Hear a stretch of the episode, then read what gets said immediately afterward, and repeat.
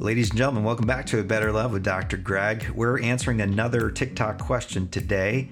It's about relationship anxiety and struggling to form a secure attachment. We're going to talk about the different attachment styles today. We're going to talk about the adult attachment inventory, or interview, I should say, which uh, is a tool that psychologists and other therapists will be able to use to determine your attachment style in adulthood. And here's the punchline here there's different kinds of attachment, different kinds of ways in which we relate to one another interpersonally that develop from all sorts of influences starting from early childhood. And so today we're going to get into it. If you have any experience with anxiety in your romantic relationships, you're going to want to listen to today's episode all the way to the end because at the end we'll actually talk about some specific strategies you can use in your life today and this week. So, let me briefly introduce you to uh, Dr. Mary Main, a research psychologist from here in California, University of California, Berkeley to be specific. And in the early 70s into the 80s, she and other researchers with her were interested in this question about how we can really understand, how we can look at, how we can measure the kind of attachment we might have in adulthood based on our experiences throughout the lifespan. I'm not going to get into specific items from that instrument. I don't want to mess with that.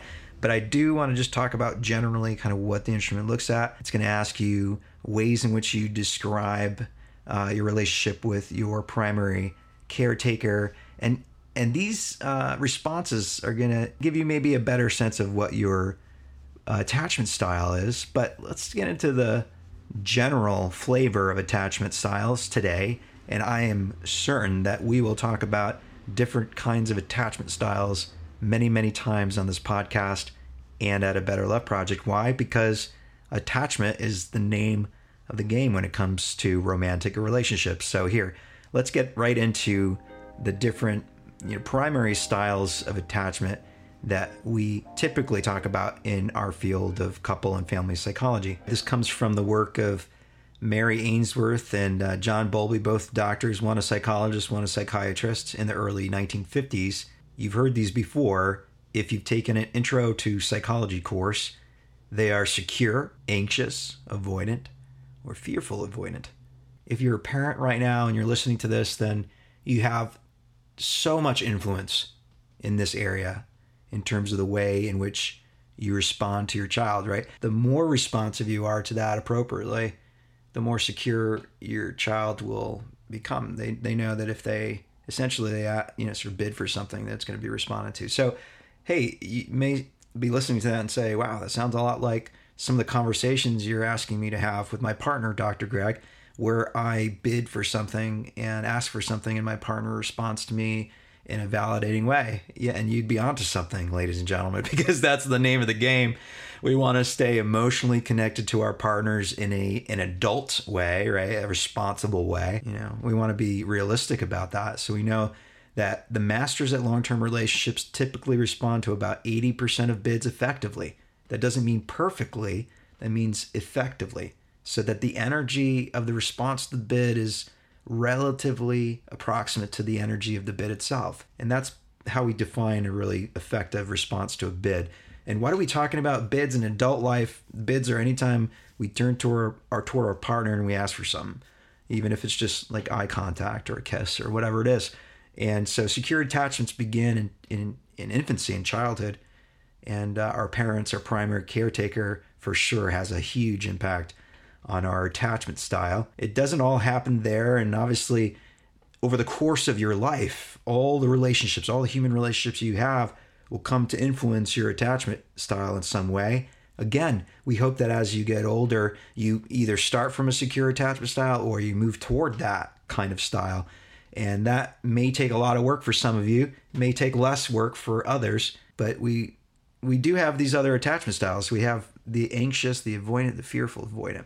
Let's get into each of them a little bit. All right, I want to use an example from again, uh, just another TikTok audience member who gave me this example, which is basically when you text your partner and you're waiting for their response. And I'm going to use that example to talk about the different types of, you know, adult attachment styles that we might be curious about. And the first is secure. So if you have a secure attachment, you text something and let's say they're not as responsive as you'd like them to be. So it takes them a few hours and you actually needed to know the answer to the question when you texted or close to when you texted, then if, if you're in a secure attachment, you're going to think to yourself like, oh man, they must be, you know, they must be super, you know, tied up with work or they must be, there must be something going on. I'll stand by. It's okay. Let me problem solve in this other way, whatever it is. By the way, when you actually hear from your partner and you figure out what happened, we hope it's one of those things. And, uh, and it's okay. Then we just kind of move forward and you go on to the next day because the next day will have its own set of things that you have to be focused on. If you have more of an anxious attachment style, so you do experience anxiety when you send that text and you don't get a response right away, and then you maybe slip into some rumination where you're thinking, oh, what's going on? Why are they responding? Da, da, da. And you and there's a thought train that takes off and you're off to the races and maybe you start to experience even more anxiety the more you think about it, right? So that's one example of another style. And the other is avoidant, right? So you send a text message, you really wish you'd heard back within the next, you know, couple hours or whatever. Doesn't happen. You see your partner at the end of the day, you don't bring it up.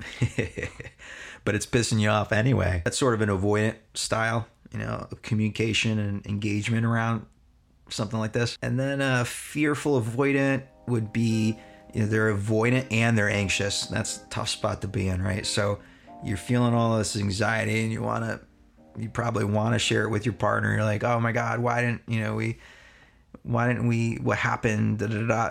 You're anxious about it. And then you're also avoidant of talking about it or bringing it up because maybe you're concerned if you bring it up, you're going to rupture the relationship or the person is going to leave you. And, you know, by the way, all of these sort of non secure attachment styles are very uh, caught up with distorted ways of thinking about and perceiving our partner, right? So we might be a little bit hyper vigilant to signs, you know, and evidence in our environment and in the day and in what our partner says that confirms maybe a bias toward, oh, this person's untrustworthy or this person's this, that, the other thing.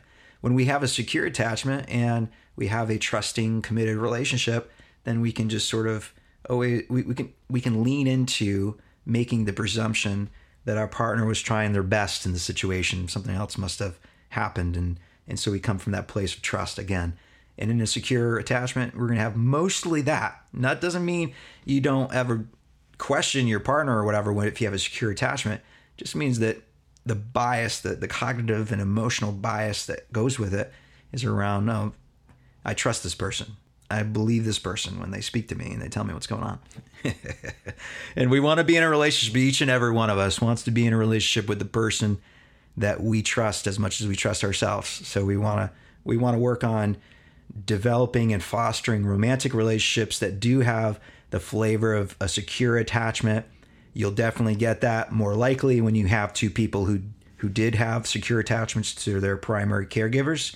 That's something to be curious about, perhaps when you're dating and coming to understand each other is just understanding those relationships. Hey, when you want to develop love maps of your partner, whoever they are, you want to understand their life, you want to understand their childhood, and you want to be curious about all these things. And uh, if your partner offers this stuff up in, in the dating process easily, you can listen and come to understand, remember these things. It's important stuff that they're sharing with you. If that comes less easily and you have to ask a little bit more, still do it, you know, still try to have those conversations. Really important to develop a strong uh, set of understandings about our partner's life when they were kids and their primary relationships with caregivers, et cetera, et cetera. All good stuff, okay?